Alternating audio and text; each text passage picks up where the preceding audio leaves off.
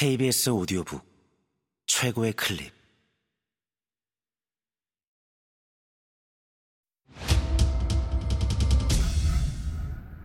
KBS 오디오북.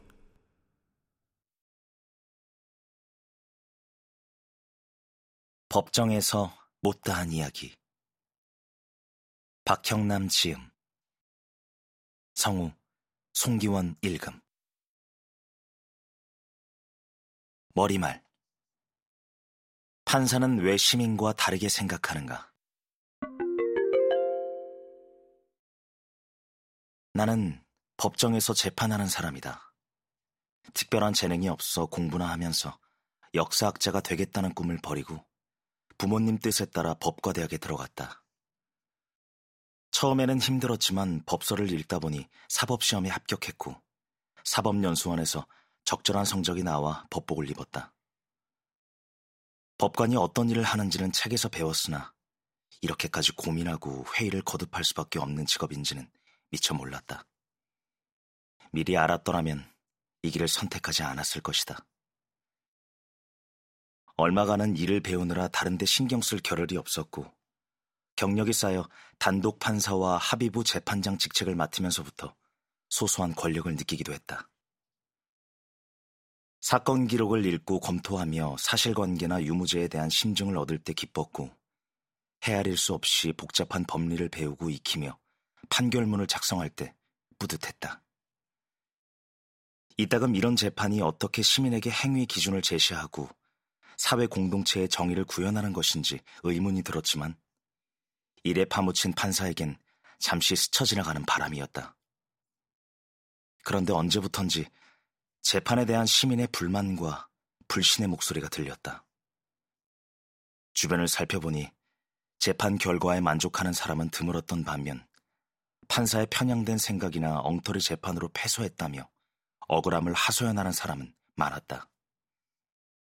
몇 년 전 이른바 사법농단 사건이 터지자 그 소리는 더욱 커졌다. 직접 관여되지는 않았으나 오랫동안 재판만 한 사람으로서 무엇이 잘못되었고 어디서부터 풀어야 하는지 찬찬히 생각하고 또 고민했다. 이 책은 이런 생각과 고민의 결과물이다. 서울 서초동에는 법조계라는 철옹성이 있다. 검사와 변호사도 많지만 그 가운데에는 판사와 그들이 거주하는 법원이 있다. 철옹성에 사는 사람은 시민이 잘 알지 못하는 법이라는 무기를 갖고 있다. 그들은 엄숙한 표정을 짓고 법이 있어야 사회 질서를 바로잡고 평화를 유지할 수 있으며 자기네만이 법을 해석하고 판단할 권한이 있다고 말한다. 그러면서도 근거는 무엇이며 얼마나 타당한지 제대로 이야기한 적이 없다. 그저 대안이 없으니 믿고 결과에 승복하라는 것 뿐이었다. 하지만 그들의 기대와는 달리 이제 고지곳대로 믿는 시민은 거의 없다. 언론이나 시민단체도 법의 신탁을 그대로 전하지 않고 철옹성에 사는 코끼리의 정체와 행태, 코끼리가 처리한 일에 시시비비를 따지기 시작했다. 어떤 이는 성적만으로 코끼리를 뽑는 게 문제라고 말한다. 어떤 이는 엘리트라 자부하는 코끼리가 세상 물정을 몰라 엉터리로 재판한다고 지적한다. 어떤 이는 코끼리끼리만 말과 이권을 주고받으며 불멸의 신성가족이 되었다고 목소리를 높인다. 어떤 이는 코끼리가 약자에게는 강하고 강자에게는 약하다고 비난한다. 이런 말은 나름대로 일리가 있지만 먼저 살펴볼 게 있다. 코끼리의 생각과 사고방식은 시민과 어떻게 다르며 그 이유는 무엇인가? 그들이 재판하는 방식에 따라 코끼리에게도 변명할 기회를 주고 얼마나 옳고 그른지 차근차근 따져보는 게 일의 선우가 아닐까? 우리는 코끼리가 차가운 머리만이 아니라 따뜻한 가슴도 함께 갖고 있어야 한다고 생각한다. 재판이 사람들 마음에 와닿으려면 법적 논리와 논증도 필요하지만 따뜻한 마음과 섬세한 눈으로 공감하고 소통하는 것이 더 중요하다고 믿는다.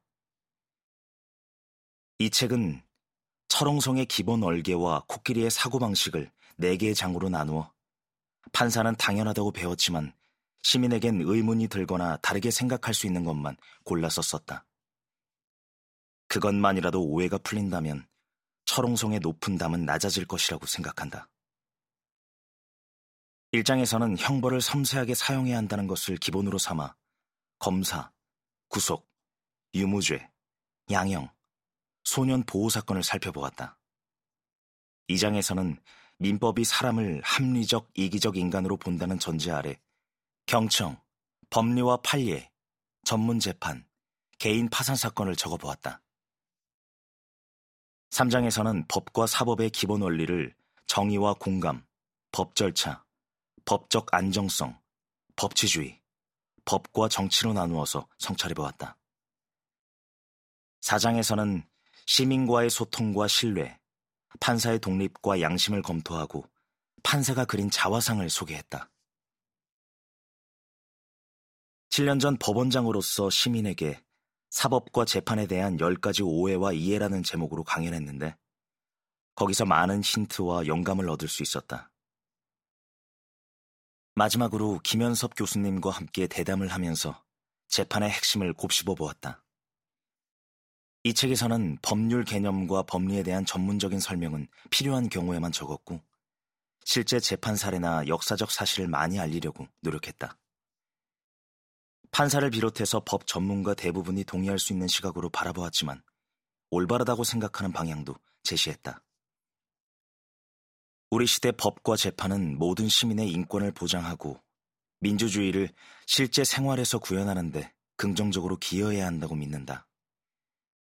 지금 여기서 작동하는 사법의 모습과 판사의 사고방식을 비판적으로 살폈는데 이따금 이 세상과 사람을 바라보는 필자의 시선도 드러냈다. 무엇보다도 재미있게 읽을 수 있도록 사람 냄새 나는 글을 써보려고 애썼다. 이 책을 쓰면서 판사와 법학자가 쓴 책과 논문을 다시 읽었고, 인터넷을 검색해서 사법과 재판에 대해 언론이 전하는 시민의 생각을 찾아보았다. 그러면서 전문 분야를 깊게 파고드는 판사와 법학자의 지혜와 고민을 새롭게 느꼈다. 하지만 상당수의 판사와 법학자에게 법의 근본 원리와 기초에 대한 인문학적, 법철학적 성찰이 부족하고 시민과 함께 섞이며 어울리지 않으려는 모습이 보이는 것은 너무 안타까웠다. 시민이 판사와 재판을 믿지 않는 데는 그만한 이유가 있다. 법원까지 온 사연을 풀어내기에는 법정에서 주어진 시간이 너무 짧았고 상식이나 통념에 어긋나는 결론을 내리는 경우에도 이유를 친절하게 말하지 않았기 때문이다. 필자도 원인을 제공한 코끼리 중 하나다. 오늘도 법정에 들어가기 때문에 밝히지 않았지만 직무상 저지른 잘못이나 실수가 한둘이 아니다. 이 책은 그동안 주권자인 시민에게 진 빚을 갚으려고 처음 시도하는 것이라서 글쓴이로서 아쉬운 점이 많다. 다양하고 깊은 시각과 내용으로 법과 재판의 고갱이를 알리는 책이 드라마의 후속편처럼 잇따라 나오길 기대한다. 현직 판사로 두 번째 책을 내는데 많은 분의 도움을 받았다. 이 모든 분께 감사드린다.